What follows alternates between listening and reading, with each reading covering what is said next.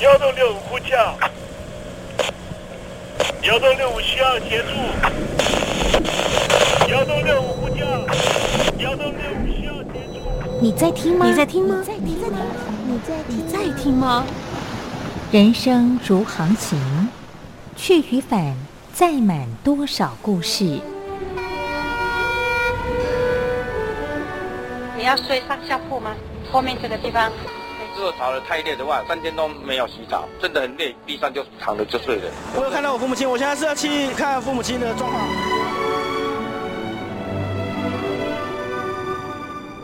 聆听故事湾，让每个故事找到属于自己的码头。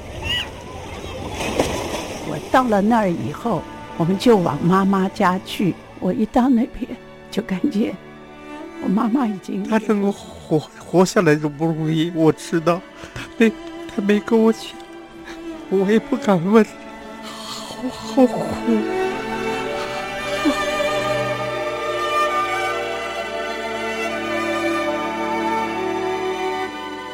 聆听故事湾，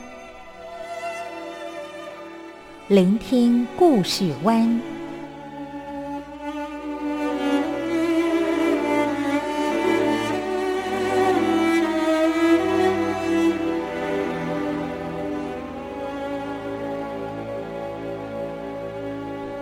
故事总有一个停泊的港湾。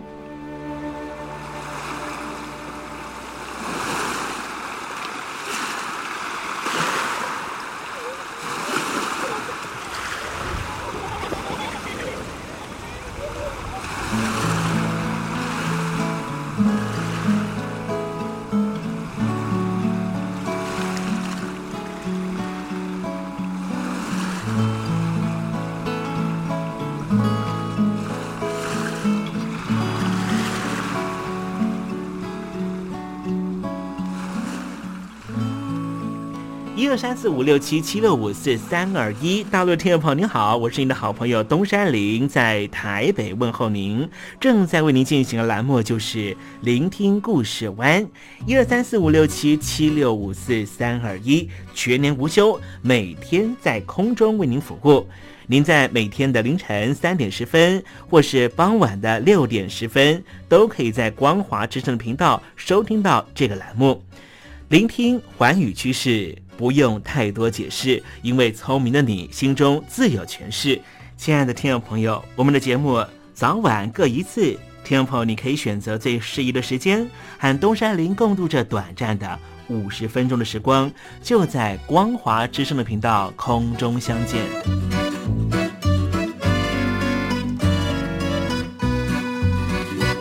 听众朋友，收听、聆听故事湾东山林的节目，到底能够听到什么样的内容呢？尤其啊，我们环宇全世界，焦点放到神州大陆啊，光是整个中国大陆呢，就有将近九千家不同的大大小小的电台了。我们的节目到底有什么不一样的地方呢？嗯，让东山林自吹自擂一下吧啊。宫中频道何其多，赵钱孙李挺能说。热点平地上直播，仔细听来差不多。直播室外领导多，你说他能怎么说？开场才说茶黑窝，碰上土狼不敢摸。主播低头翻翻稿，导播左右反复搓，想到孩子泪婆娑。好了好了，都别说，且听东山林怎么说。东山林不是红太狼，也不是那喜羊羊，亲亲海上一叶舟，才能自在自在说。客官呐、你拉把椅子随便坐，袒胸露背床上卧，怎么自在怎么做，就当这是自己家，自己家。睁大眼睛，show time！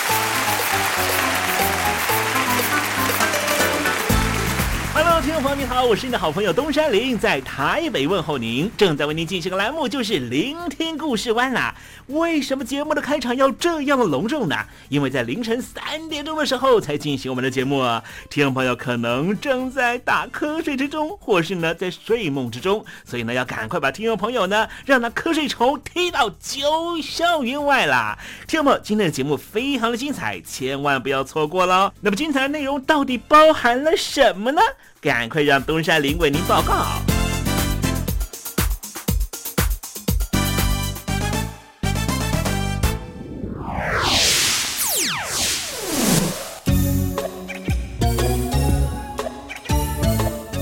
星期三，星期三，猴子去爬山。谈到了桌游啊，将近这七八年来啊，在台湾呢非常非常的时兴啊。三十岁左右以下的所有年轻人呢，都会把玩桌游的这个活动呢，当成是呢啊我们社交活动的很重要的一环。比方说呢，我的啊这个大学同学呢，有一群人呢就非常喜欢玩桌游，所以我们我们每次聚会的时候，他就会这个约在桌游店哈。一般一方面玩桌游，二方面呢边玩桌游边聊天了哈。那现在呢，这个台湾呢也把这个桌游呢啊做了很多。不一样的设计啊，比方说呢，前一阵子呢，我认识了这个法务部的朋友啊，他们就设计了一款呢，这个王牌拍卖官的一个呃桌游活动哈。这王牌拍卖官呢，呃，它主要是呢在行政执行署他们的业务啊，把这个业务呢转成一个呃桌游的方式呢，呃，在国小啊、国中之间呢在做推广哈。这也是个公益性质的哈。谈到的公益性质呢，去年呢，我也跟几个好朋友哈，在推动这个公益活动的时候呢，也设计了一款这个桌游哈，在我们这个地方呢，引起了啊蛮大这个回响的哈。今天我们就来谈谈桌游哈。其实桌游呢，对于这个小孩的性格的成熟啊，是很重要的。而且呢，对于小孩呢，呃，踏进社会之前啊，所应该具有的各种能力来说，在桌游上面呢，哎，你都能够呢看到他在。在哪一方面的能力啊，稍微呢呃欠缺了啊，在玩完游戏之后呢，也许呢你可以呢给小孩呢多一点点的提点哈。好，待会呢在实证你懂得的环节里面呢，就跟听众朋友谈谈桌游对于小孩来说为什么那么重要啊？分手伤了谁？谁把它变美？我的眼泪写成了诗，已无所谓。听众朋友您好，我是孙燕姿，邀请你仔细听我的专辑《完美的一天》。因为回忆，当然有东山林的陪伴，就是完美的一天。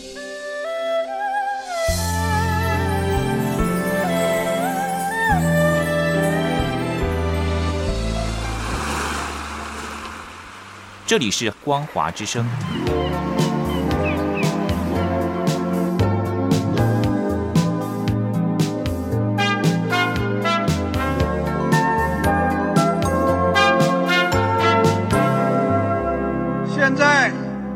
请习近平同志讲话。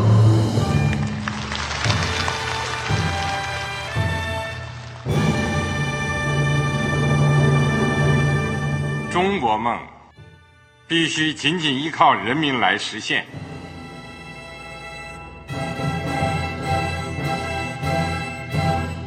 好国民得关心家事、国事、天下事。呃，谢谢发言人。我们注意到啊，现在那个外面有很多关于前中央政治局委员周永康的一些消息和报道。我不知道发言人对这个事情有没有什么可以呃透露、可以披露的。国家对于公事啊，不是什么东西都要公示的。我只能回答成这样了，你懂的。作为天津市来说，每年要偿还的这个公路建设的贷款量有多大？哎，这个。好国民得回避时政敏感议题，因为他这个这个事儿我就不好再说太细。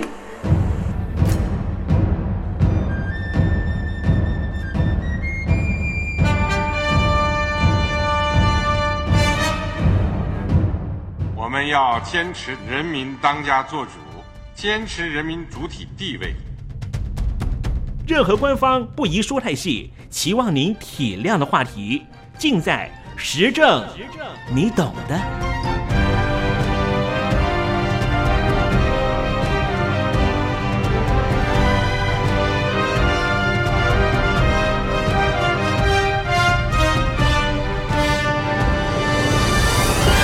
我只能回答这样了，你懂的。那些官方无法为您说太细的事情，就让东山林为您详细的说明白。天婆早上好，晚上好，正在为您进行的栏目就是聆听故事湾。此刻为您进行的环节就是时政，你懂的，一同关心焦点话题。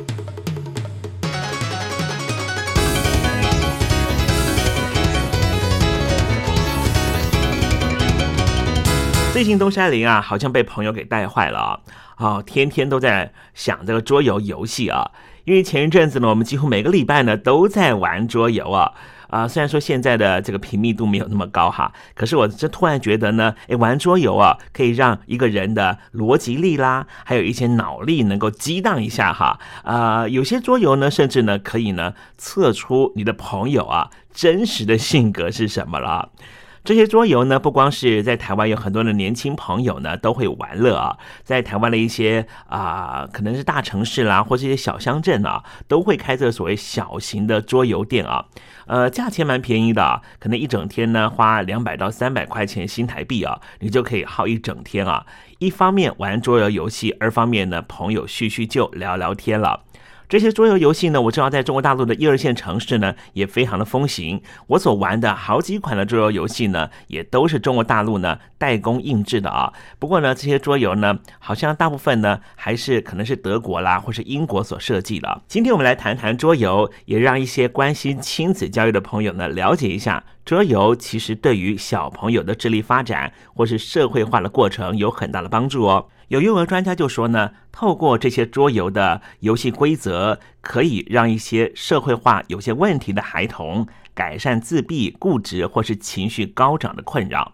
桌游游记的设计呢，也可以引导人和人的合作，透过竞合，让孩子们更容易融入学校生活，而且用适当的运用逻辑和策略，也能够呢让脑力能够相互激荡啊。有研究就显示啊，桌游不光只是打发时间的休闲活动，还可以帮忙小朋友抒发不愉快的情绪，降低攻击性和排解忧怨啊。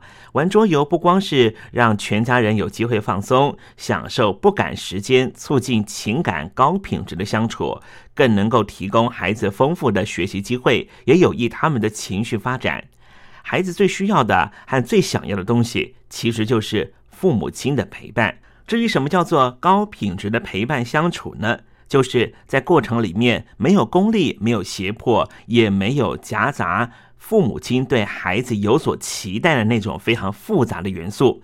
除了说故事、唱歌，只要一张桌子啊，就能够让全家大小玩得非常开心，聊得畅快，又可以远离三 C 产品的活动啊。这就是我们今天要介绍的桌游了。玩桌游不光是让全家有机会放松啊，而且呢，还可以有益彼此情绪的发展。其实，联合国的教科文组织早在三十多年前开始就推动了儿童玩的权利，提倡桌游促进社交情绪发展的好处。那么，联合国教科文组织呢，就在二十一世纪教育报告里面提出了教育的四大核心目标。第一点就是要学会共处，第二点是学会共知。再来就是学会做事，最后一点，第四点就是要学会做人。学会共处和学会做人都是和情绪教育有关。孩子能够和其他人顺利玩游戏，所需要的社交能力和情绪技巧，和他未来在职场与人合作愉快所需要的技巧，本质上基本是一样的。当然，游戏的种类有很多啊，这些桌游游戏有复杂的，有比较简单的。父母亲熟悉的大富翁系列的桌游啊啊，不过是沧海一粟啊。根据英国卫报的报道，每年其实都有数千款的新的桌游问世，热门的桌游啊，甚至可以卖出数百万套。不管是你的小朋友兴趣是什么啊，都有机会呢找到让他开心、让他着迷的桌游哦。这些桌游不光是能够满足小孩和大人的好胜心啊，它也可以成为喜欢精益求精、追求完美的小孩的修行场。桌游是主动出击的游戏，需要玩家的身心参与。除了动手，更需要的是动脑做。孩子会经常处于绞尽脑汁的情况，游戏会不断挑战他们发挥想象力和运用阅读能力。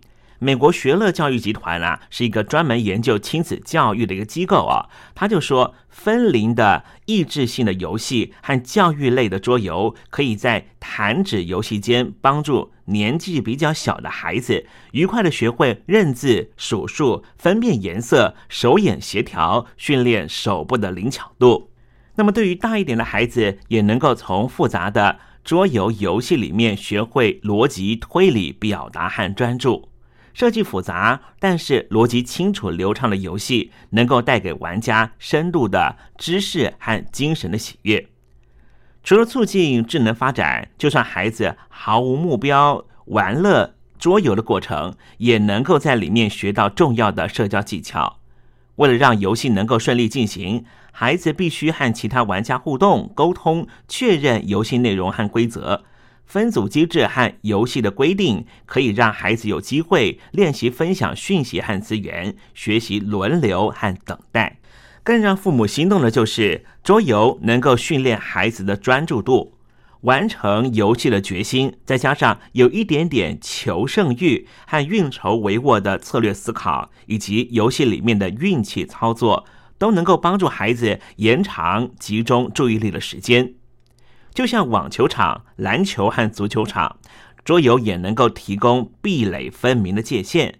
对于幼儿或是年纪比较小的孩子，这种明确的界限可以带给他们这个阶段所需要的安全感和确定感。在进入真实的游戏场之前，桌游提供相对安全、有趣的情境，透过游戏帮助孩子把奔放、不受控制的那一面打理成能够理解。遵守规则界限，不去打扰影响别人，而能够和他人正常互动的社交性格。桌游也像是大孩子的情绪实验室，因为每一局游戏都能够带来不同的互动和结局。如果我们从学习的角度来看，桌游是强调经验的学习和情绪教育，隐藏在纸板的设计和每次翻牌的瞬间里。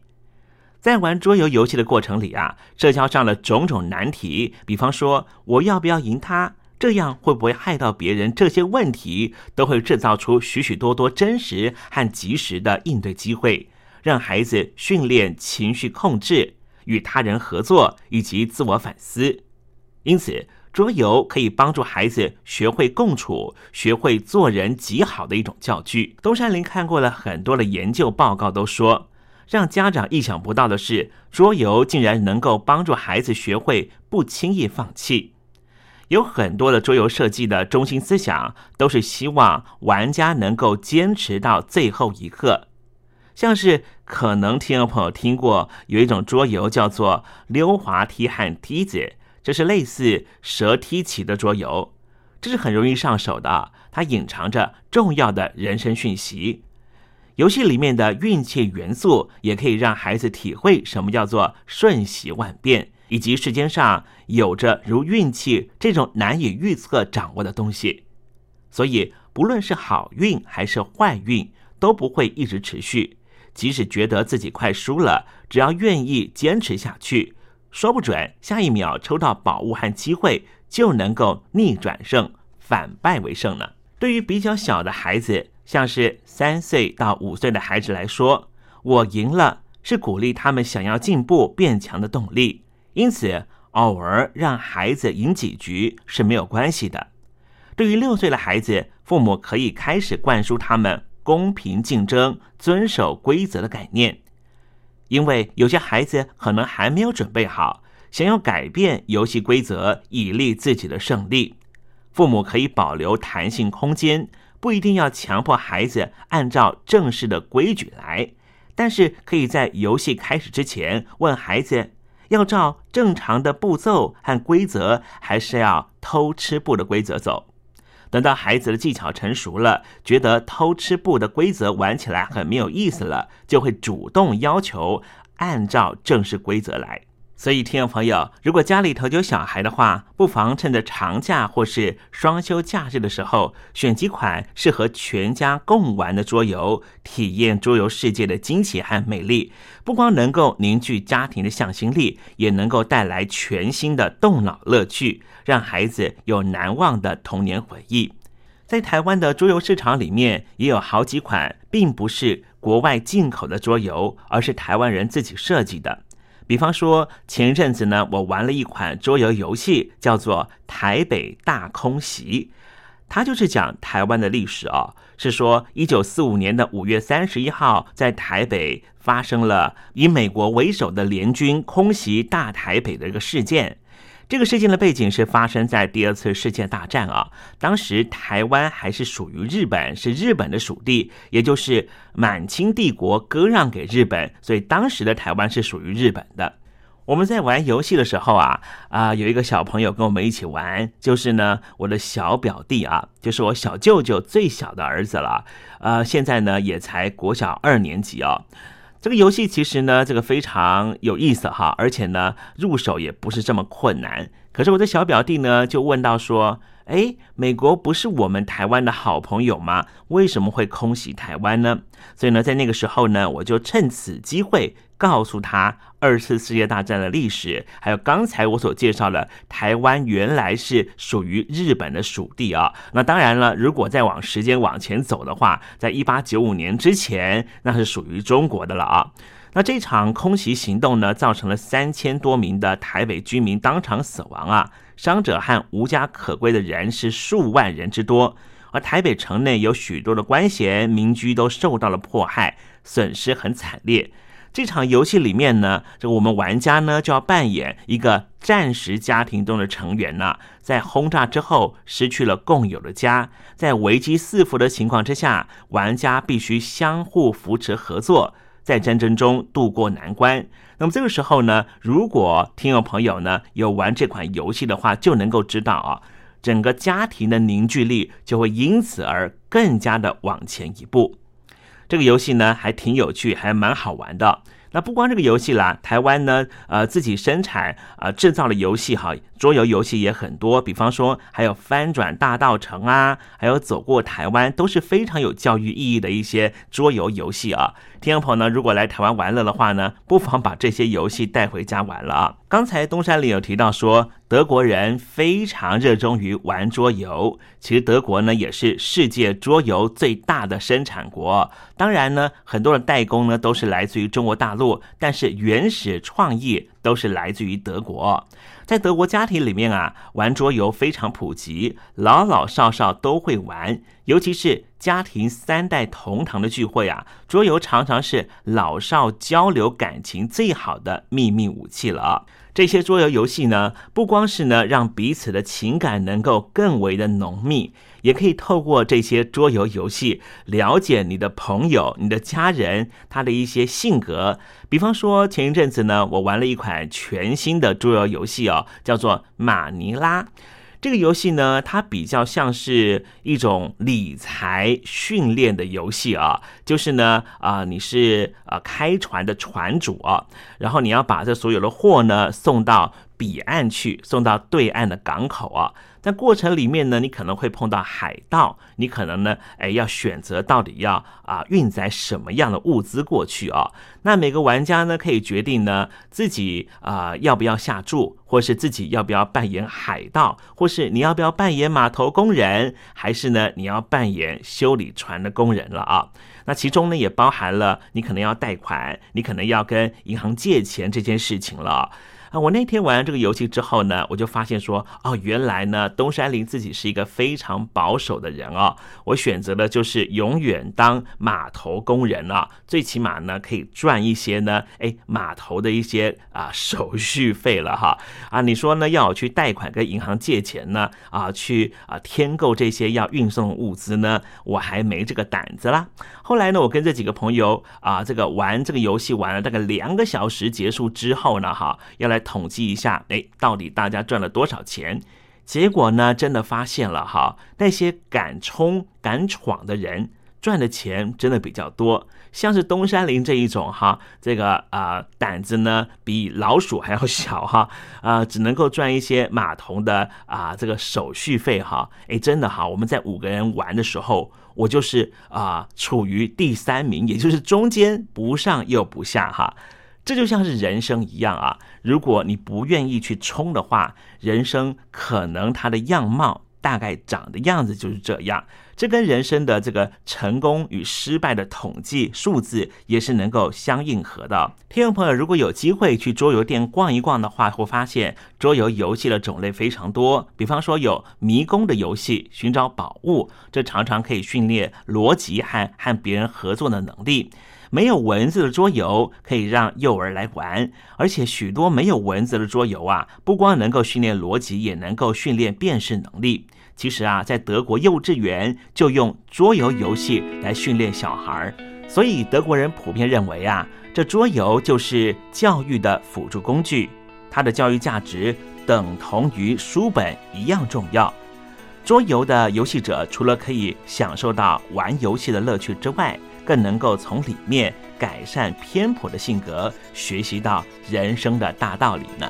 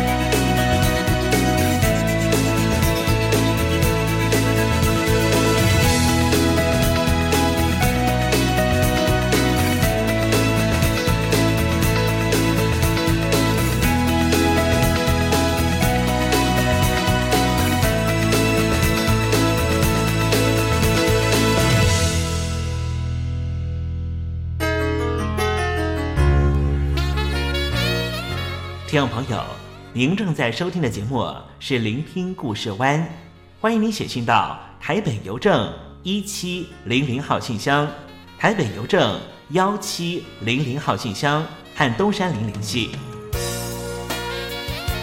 东山林就是东边的山里有只麒麟的东山林，东山林等候您的来信哦。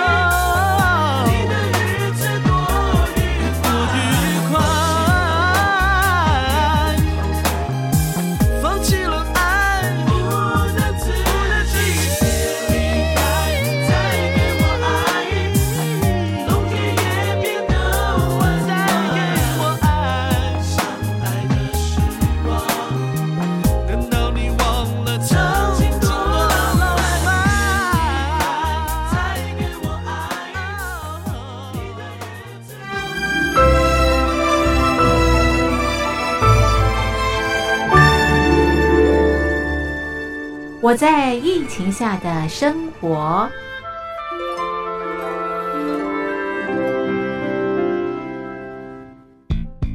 三十六点一度，很健康。COVID-19 新冠肺炎在全球蔓延后，量体温成为日常，走到哪量到哪。还有啊，戴口罩也是生活必备，没戴口罩寸步难行。非常时期，能不要出门就不要出门，在家办公最安全。三餐买外送，购物到线上，尽量避免跟人接触。非得出门也要与人保持距离，小心再小心。回家后一定要勤洗手。啊，反正心里怎么说呢，也有点紧张。病情现在这么严重，心里总有点恐慌的。回去以后赶快就就是洗仔细的点儿，哎，洗彻底的点儿。而现在没有健康码核酸检测，在大陆哪儿都去不了。出国旅游更是想都别想。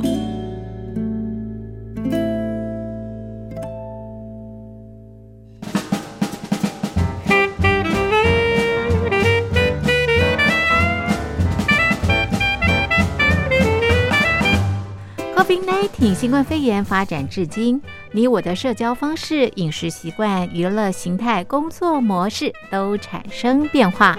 你的生活因为 COVID-19 新冠肺炎又有什么样的改变呢？马上写下来，参加征文活动。我在疫情下的生活，就有机会得到短波收音机哦。活动从三月一日进行到五月三十一日。来信请寄台北邮政一七零零号信箱，台北邮政幺七零零号信箱，嘉陵东山零收。电子邮件请寄 lily 三二九 at ms 四五点 hi.net 点 net，l i l i 三二九 at ms 四五点 hi.net 点 net。我们期待您的来信。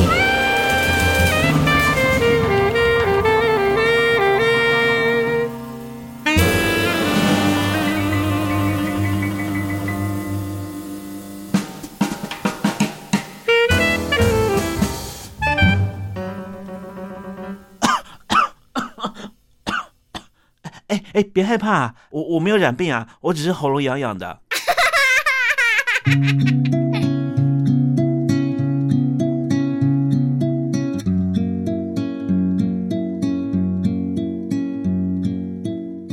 中国大陆有超过一千万名失智症患者，超过半数没有诊治，因为我们社会替他们贴上痴呆的标签。Hello，Hello，失智症不是绝症，及早发现，尽早治疗，可以减缓恶化。透过饮食，还可以避免患病哦。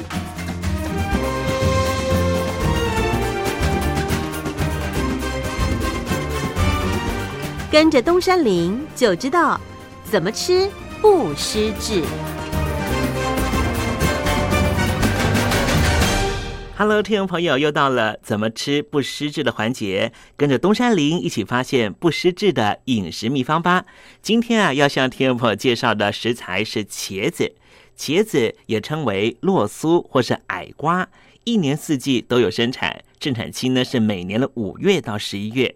茄子原来的产地是来自于东南亚，喜欢湿热的气候，颜色大多是紫色或是紫黑色，也有淡绿色或是白色的品种。形状上呢，有圆形的茄子、椭圆的茄子，还有长得像梨子一般的茄子。茄子呢，富含许多的维生素 B 群、维生素 C、类黄酮素这些营养物质，同时啊，它还有磷、钙、钾这些矿物质。谈到了茄子的营养功效啊，茄子所提供的钾可以保护动脉内膜细胞的完整性，降低血管栓塞的发生几率。钾也能够促进钠的排泄，同时能够使血管扩张，具有降血压的功效。这好吃的茄子又含有丰富的类黄酮素，可以增强血管的弹性，防止小血管出血。所以经常吃茄子就可以保护心脏和血管，对于高血压、动脉硬化有一定的防治功效。另外，科学家也发现了吃茄子能够降低人体内的胆固醇的含量。不过，东山里还是要提醒听众朋友啊，茄子皮中含有大量的营养成分，许多有益健康的营养物质都在茄子皮里面。其实，茄子皮里面的这些营养物质的含量啊，是还比果肉还高啊。所以呢，听众朋友如果在吃茄子的时候，最好是连皮一起吃。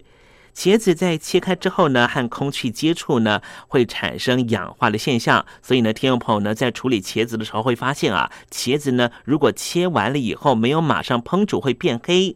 因此呢，听众朋友呢，我就提供你一个小配波啦，在清洗茄子的时候呢，你可以用盐水浸泡，这样子你的茄子就不会变色了。好啦，今天跟听众朋友介绍的食材呢，就是茄子，希望听众朋友能够广泛的运用在你的每天饮食中，和东山林一起迎向健康人生。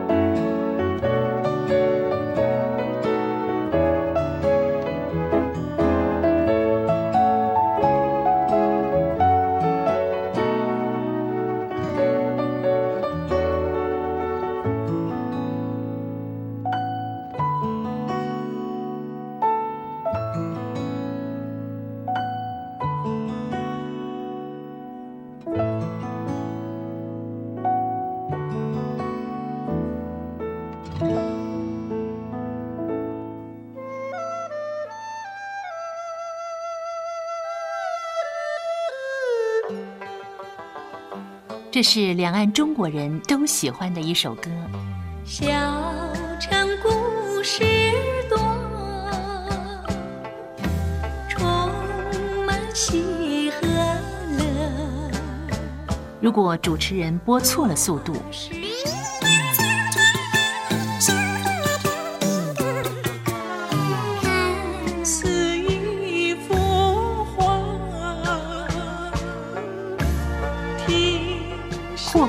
或慢的走调歌曲，都不是听众喜欢的。人生境界真善美，这一包括。两岸和谐关系也得循序渐进，快慢相宜。小城故事真不错，请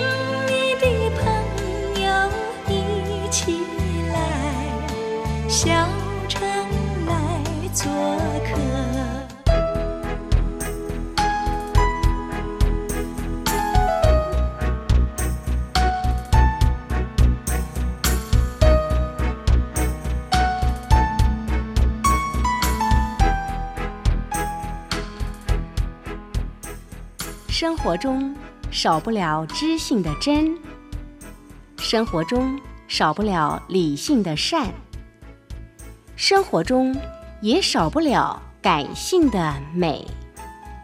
光华之声，永远陪伴您，生活在真善美的世界。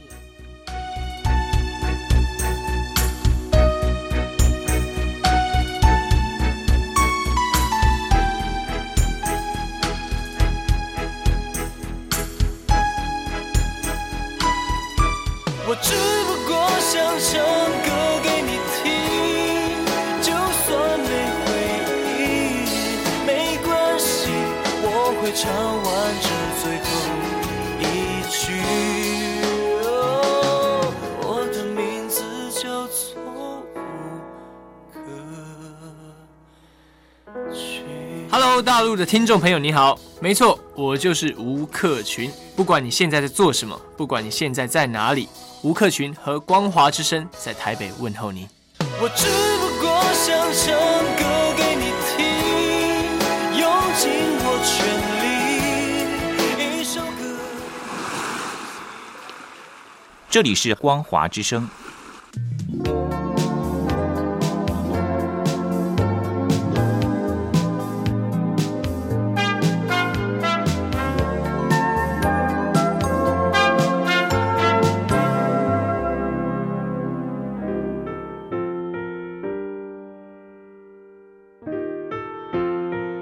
一首娜姐那英的歌曲，叫做《长镜头》。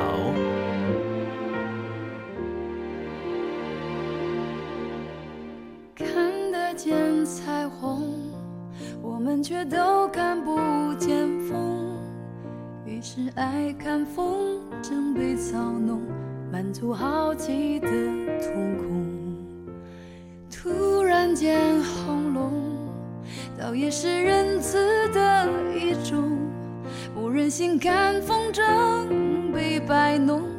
总难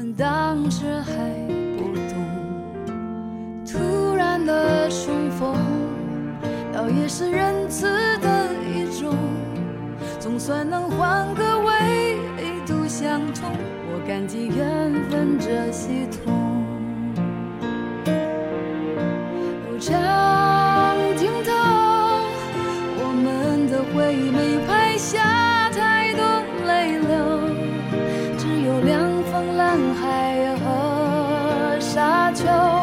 到那天碰头，你轻巧回避我荒谬的旧伤口，故事结构就不必追求。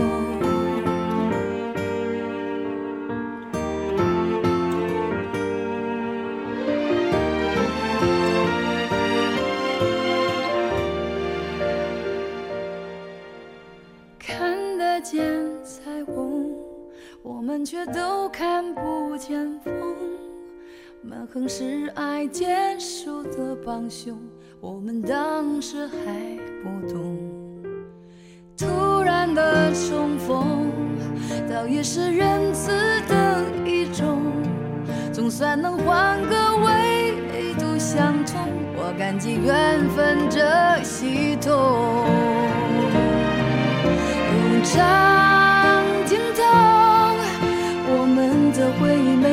下太多泪流，只有凉风、蓝海和沙丘。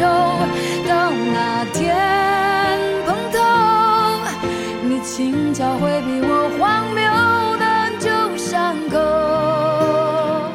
故事结构就不必追究长镜头，我们的回忆没拍下？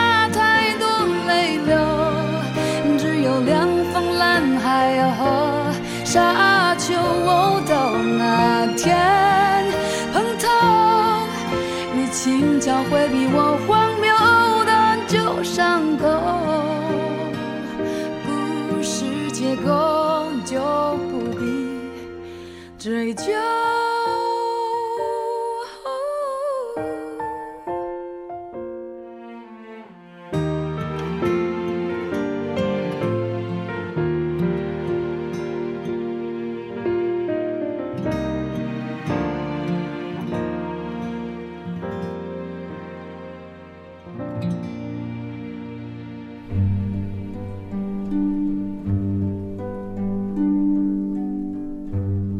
桃花潭水三千尺，不及汪伦送我情。